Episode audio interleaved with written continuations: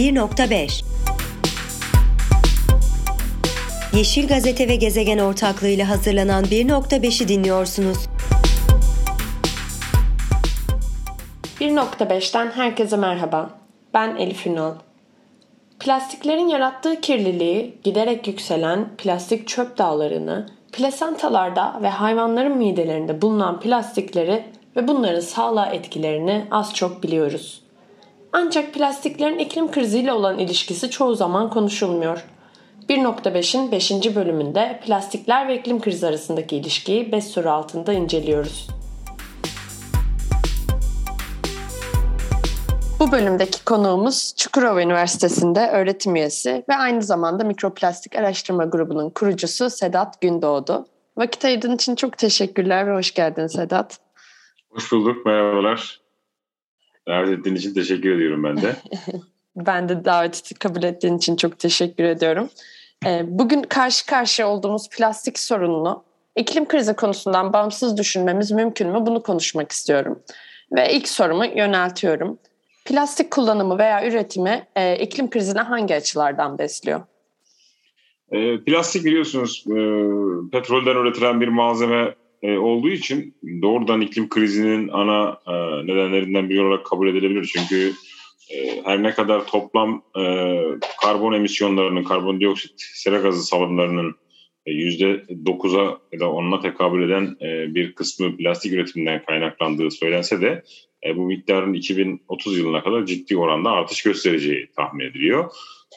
Çünkü karbon sıfır hedefleri ya da işte petrolden uzaklaşma gibi özellikle Paris İklim Anlaşması çerçevesinde ülkelerin çeşitli taahhütler vermesi nedeniyle bu petrol üreticilerinin özellikle bu büyük şirketlerin üretim alanlarını plastiğe kaydırmaları gibi bir durum söz konusu. Bu da plastiğin önümüzdeki dönemde çok çok daha fazla bir miktarda karbondioksit gazı emisyonundan sorumlu olacağı anlamına geliyor. Hı hı.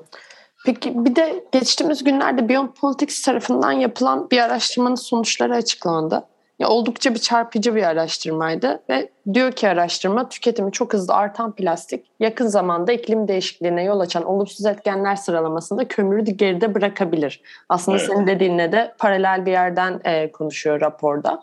Araştırmada diyor ki Amerika Birleşik Devletleri'nde plastik kullanımı sonucu ortaya çıkan yıllık en az 232 milyon tonluk karbon bazlı emisyon hacmi var diyor. Ve bu evet. diyor kömürle çalışan ortalama büyüklükteki 116 tesisin yıllık emisyonuna eşdeğer diyor. Bu evet. bahsedilen emisyon tam olarak nasıl ortaya çıkıyor ve bu rapor nasıl bir ciddiyeti gösteriyor onu sormak istiyorum. Ya tabii burada e, plastiğin genel olarak e, üretiminden tüketilip geri dönüşüm sektörüne dahil olması, yakılması ya da bertarafına kadar olan sürecin hepsi e, dikkate alınarak hesaplamalar yapılıyor bu. E, çünkü plastik başlı başına üretildi ve kullanıldı olarak değerlendirilebilecek bir malzeme değil. Aynı zamanda e, çöp haline geldikten sonraki yönetimi e, ve bu çöplerin e, sınırı aşan e, yollarla özellikle gemilerle e, başka ülkelere transferi yine ham maddenin transferi bunların hepsini bir araya getirdiğimizde ki kaldı ki e, bunun yanında e, şirketlerin plastik üretimi esnasında e, saldıkları sera gazlarını da e, dikkate aldığımızda ortaya böyle bir değer e, çıkıyor e, diyebiliriz. Çünkü plastiği e, değerlendirirken sera gazı katkısını değerlendirirken sadece üretildiği petrolün miktarıyla yani kullanılan petrolün miktarıyla değerlendirmek yanlış olur. Bunun yanında üretim esnasında harcanan enerjiyi e, ortaya çıkan ürünün pazarlanmasını, onun e, son kullanıcı ürününe dönüştürülmesi, e, kullanım sonrası ortaya çıkan çöpün de bir şekilde bertarafı e, dahil edildiğinde ortaya böyle bir rakam böyle devasa bir miktar çıkabiliyor. Çok korkunç bir rakamdan bahsediliyor ve raporda da açıkçası Tabii, bir yandan fosilleri evet, kapatmaya yani, çalışırken.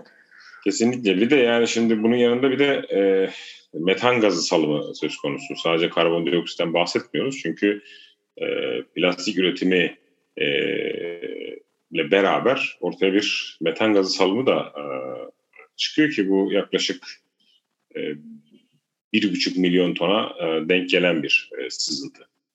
Hmm, şey plastik üretiminden e, kaynaklanan Evet, evet plastik üretiminden kaynaklanan evet. Anladım. Metan gazı da zaten iklim krizine aslında yol açan e, en etkili sera gazlarından biri olarak biliniyor. 20 kat daha güçlü olduğu da söyleniyor.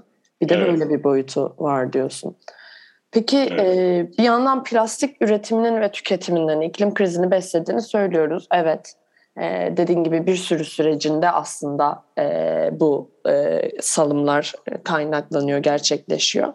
Peki bir de diğer yönden bakalım istiyorum. Ee, bir yandan da artan iklim afetleri yaşıyoruz işte seller, yangınlar vesaire yani e, sayısız iklim afetiyle karşılaşıyoruz ve bilim insanları da hem sıklıklarının hem şiddetlerinin iklim krizi nedeniyle artacağını söylüyor. Peki bu iklim afetleri plastik kullanımını artırıyor mu gibi bir soru sormak istiyorum. Çünkü e, geçenlerde Kastamonu'da mesela sel e, haberlerini takip etmek için gitmiştim bölgeye. Oradaki plastik kirliliği mesela inanılmaz bir boyuta geldiğini hani gözlemlemiştim denizde e, oluşan plastikler. Senin bu konudaki görüşün nedir, yorumun nedir merak ediyorum. Şimdi bu e, aşırı iklim olaylarının e, değerlendirilmesi yapılırken aslında bir e, neden sonuç ilişkisi içerisinde değerlendirilmesi gerekiyor. Plastik ile e, beraber bu oluşan aşırı iklim olayları onun sonucunda ortaya çıkan aşırı kirlilik durumu söz konusu. Yani bizim Mersin e, Körfezi'nde yaptığımız çalışma vardı 2017-2018 e, dönemlerinde. Orada meydana gelen bir sel felaketi sonrası denizdeki mikroplastik miktarının ne kadar arttığını tespit etmiştik. E, bu yaklaşık 14 katlık bir artıştan, artışın olduğunu ortaya koyuyordu o çalışma, o çalışmamız. Bu plastik üretiminin iklim krizine sağladığı katkı ve o iklim kriziyle beraber aşırı iklim olaylarının oluşması, bununla meydana gelen seller, sellerle meydana gelen bir kirlilik söz konusu. Yani üretirken e, neden olduğumuz bir aşırı olayın sonucunda e, üretimde kullandığımız malzemenin tekrar bir kirlilik objesi haline gelmesi plastik için plastik ve iklim krizi bağlantısını kurarken e, söylenebilecek bir şey. Tabii bu, bu tür felaketlerin ardından e, ortaya çıkan e, işte e, yaralara sarılması ya da işte zararların giderilmesi ya da insanların bu anlamda e, felaketten etkilenme e, şiddetlerin azaltılması için yapılan çalışmaların hepsinde plastiğin de aşırı e, kullanıldığını görebiliyoruz. Özellikle tek kullanımlık plastiklerle sağlanan e, işte yiyecek e, e, ya da benzeri şekilde gerçekleştirilen e, çalışmaların hepsinde plastik kullanılarak gerçekleştiriyor ki bunların büyük çoğunluğu tek kullanımlık. Çünkü felaket anında e, tek kullanımlıklar, tek kullanımlık plastik kullanmak bir avantaj sağlıyor gibi görünebilir. Yani biz bir, bir noktada kendimizi e, plastik üreterek bir iklim krizi içerisine sokuyoruz ve ondan sonra ortaya çıkan aşırı olaylardan e, etkilendikten sonra da yine bir plastik kullanımı e, durumu söz konusu olabiliyor. Tabii burada asıl dikkat etmemiz, dikkat dikkati e, vermemiz gereken nokta e, bu aşırı iklim olaylarının Kastamonu örneğinde olduğu gibi ki İstanbul'da da meydana gelen sellerde hep görüyoruz. Yol yollardan geçen hani sel haline gelen işte şehir selleri dediğimiz şekilde yollardan akan hı hı. E, suların içerisinde ciddi bir plastiğin de en yakın e, sucuk ortama taşındığını e, görebiliyoruz. Bunu herkes gözlemleyebilir aslında. Hı hı. Ve buna yönelik de bir düzenleme, bir dikkat edilen bir nokta yok sanırım değil mi? E, tabii bu kent, kentlerin atık yönetim altyapısıyla doğrudan ilişkili. Eğer ki siz e, aşırı çöp üreten bir e, ülkeyseniz, aşırı çöp üreten bir şehirseniz ve bu çöpü de yönetemiyorsanız, e, toplayamıyorsanız, doğru düzgün kaynağında ayrıştıramıyorsanız, toplayamıyorsanız, azaltamıyorsanız bunlar gelişi güzel tüm her tarafı işgal eder. Bugün e, istisnasız Türkiye'nin bütün şehirlerinde sokağa çıktığınızda e, belki cadde temiz görünebilir ama caddenin hemen arkasındaki e, noktalarda çok ciddi bir e, çöp birikiminin olduğu görülecektir. Çünkü e, yönetilemiyor. Bu kadar büyük miktardaki çöp yönetilmesi pek mümkün değil zaten. E, çöp yönetilemediği için de ortaya çıkan durum bu tür sel felaketlerinde bu e, çöplerin olduğu gibi e, denize taşınmasına, sucuk ortamlara taşınmasına neden oluyor. Yani atık yönetim altyapınızın iyi olması gerekiyor böyle bir durumun olmaması için. Yani bu çok yıkıcı sellerden bahsetmiyorum. Yani yıkıcı sellerden kastım e, en ufak bir e, taşkında bile en ufak bir e, yağmur suyu birikiminin işte sel yani çok büyük bir e, can ve mal kaybına neden olmayacak şekilde bile akması durumunda bu çöplerin bir şekilde sucul ekosistemlere taşındığını görebiliyoruz. E, onun dışında yıkıcı olan, e, öldürücü olan, yıkıcı olan şiddetli sellerde zaten ne var ne yok olduğu gibi denizel ortama taşınıyor. Hı hı, evet görüntülerinde görmüştük zaten bu denizde birikenlerin denize aktarılan e, çöplerin. Bir de belki salgını da şu anda hani koronavirüs salgını diyoruz. Oradaki şey de bu örneklerden biri olarak gösterilebilir. Direkt bir felaket anında e, plastiklere insanların yönlenmesi ve endüstrinin de aslında yönlenilmesi için kampanyalarda bulunması durumu söz konusu. Evet. Tabii bu, bu tür e, krizler her zaman e, sermaye için fırsat haline gelebiliyor. Her krizden fırsat e, devşirmek gibi bir özelliği var. Özellikle bu, bu tarz işte e, fosil yakıt, işte plastik ve benzeri endüstrinin e, işte hijyen takıntısını, insanların hijyen kaygısını istismar ederek e, plastiği hayatımıza daha fazla sokmaları gibi bir durum söz konusu olabiliyor. E, bu durumda ortaya çıkan çöp miktarında da ciddi bir artış meydana getiriyor. Hı hı, anladım. Ee, bir de yani aslında konuşmanın da başında söyledin. Bugün plastik üretimi için kömür ve petrol gibi fosillerin kullanılması gerekiyor. Hani üretim biçimi olarak bu şekilde üretiliyor. Bu işlemse hani iklim değişikliğinin neden olan sera gazlarından biri olan karbondioksit salımına neden oluyor direkt e, zaten üretim aşamasında ta en başında. E, ama buna yönelik e, bazı araştırmalar ve yeni teknolojiler de geliştirilmeye çalışılıyor. Mesela işte e, daha geçtiğimiz yıl e, karbondioksit değerlendirme merkezinde Birleşik Krallıklı e, Birleşik Krallık merkezli e, bir merkez burası. Oradaki araştırmacılar e, fosil yakıt yerine karbondioksitten naylon üretmeyi başardıklarını söylemişlerdi ve bunun bütün sektörü dönüşüme uğratabileceğini ve çok güzel faydalar sağlayabileceğini belirtmişlerdi. Benzer şekilde geri dönüşüm üzerinden de böyle cümleler ve sektörün düzeltilebileceği yönünde araştırmalar sunuluyor, anlatılıyor. Peki bu tarz teknolojiler sence soruna bir çözüm sağlar mı? Bunu sormak istiyorum. Yani ben bu bu tür işte sorunun e, sonucuyla ilgilenen e, çözüm önerilerinin çoğunlukla e, sorunu çözmekten uzak olduğunu düşünüyorum. Yani şimdi karbondioksitten poşet üretmek ya da naylon üretmek e, tamam bir anlamda karbondioksiti alıp naylona e, hapsetmek gibi bir e, avantajlı bir durum sergiliyor, gösteriyor olabilir ama yani sonuçta o naylonu ne yapacağız biz daha sonra? e, onu tekrardan e, bir şeye dönüştürmemiz lazım. Zaten bizim problemimiz o plastiğin dönüşmüyor oluşu, o plastiğin tekrar kullanılamıyor oluşu. E, şimdi biz bu tekrar kullanımı olmayan bir ürünü e, işte iklim krizinin ana kaynaklarından biri olan karbon, havadaki karbondioksiti yakalıyor. Zaten normal şartlarda petrolden üretildiğinde de siz aslında karbondioksiti plastiğe gömmüş oluyorsunuz. Yani yakıt olarak e, kullanmak yerine e, plastik olarak e, ürettiğinizde karbondioksit gömmüş oluyorsunuz teoride. Ama sonuç e, ortaya çıkan ürünün kendisinin yönetilememesi de, de biraz hani bazı zaman zaman duyarız ya işte plastiği parçalayan bir bakteri bulundu diye işte bir enzim salgılıyor ve plastiği parçalıyor. Ama dünyadaki 400 milyon ton plastiğin yıllık işte ortaya çıkan e, 200-300 milyon tonluk e, çöpün e, parçalanmasını sağlayacak bir bakteriye popülasyon oluşturmak kolay değil. Yani e, bir de envai çeşit plastik var. Hangi plastik türünü parçalayacağız ya da işte naylon denilen plastik toplam plastik içerisindeki oranı nedir? Yani diğer alandaki plastikleri ne yapacağız? bu tür sorular hep böyle bu tür durumlarda ortaya çıkıyor. Bir de kaldı ki bizim problemimiz plastiğin kendisiyle de ilgili biraz yani çünkü beslediği tüketim kültürü daha çok tek kullanımlık tüketim kültürü o tek kullanımlık tüketim kültürü e, bizim bugün dünya e, üzerinde yaşadığımız e, problemlerin de ana kaynaklarından biri. Şimdi biz bu tek kullanımlık tüketim kültürünü besleyecek yeni inovatif yenilikçi çözümleri sorunu ortadan kaldıracakmış orada kaldıracak bir çözüm önerisiymiş gibi sunmamız biraz aslında oksimoron diyebiliriz yani. Burada bizim bu işten nasıl kurtulacağımızı e, düşünmemiz gerekiyor. E, bunun da yolu çok basit aslında. Çok bilinen bir yol. Çünkü böyle bir e, bu endüstrinin bir şekilde küçültülmesi lazım. Hı hı.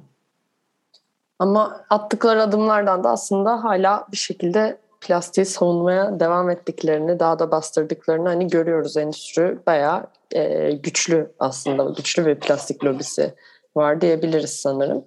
E, mesela Tabii, hı hı. Evet. Tabii plastik lobisi çok güçlü. Evet. Mesela e, şu anda mesela e, Glasgow'da Birleşmiş Milletler İklim Değişikliği Konferansı COP26 var. Her sene e, bu e, önemli iklim konferansının aslında sponsorları bir tartışma konusu oluyor.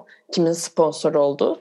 Bu yılda sponsor olarak, sponsorlarından biri olarak Unilever'ın ismini e, duyduk. E, ve onun sponsor olması hakkında ne düşünüyorsun?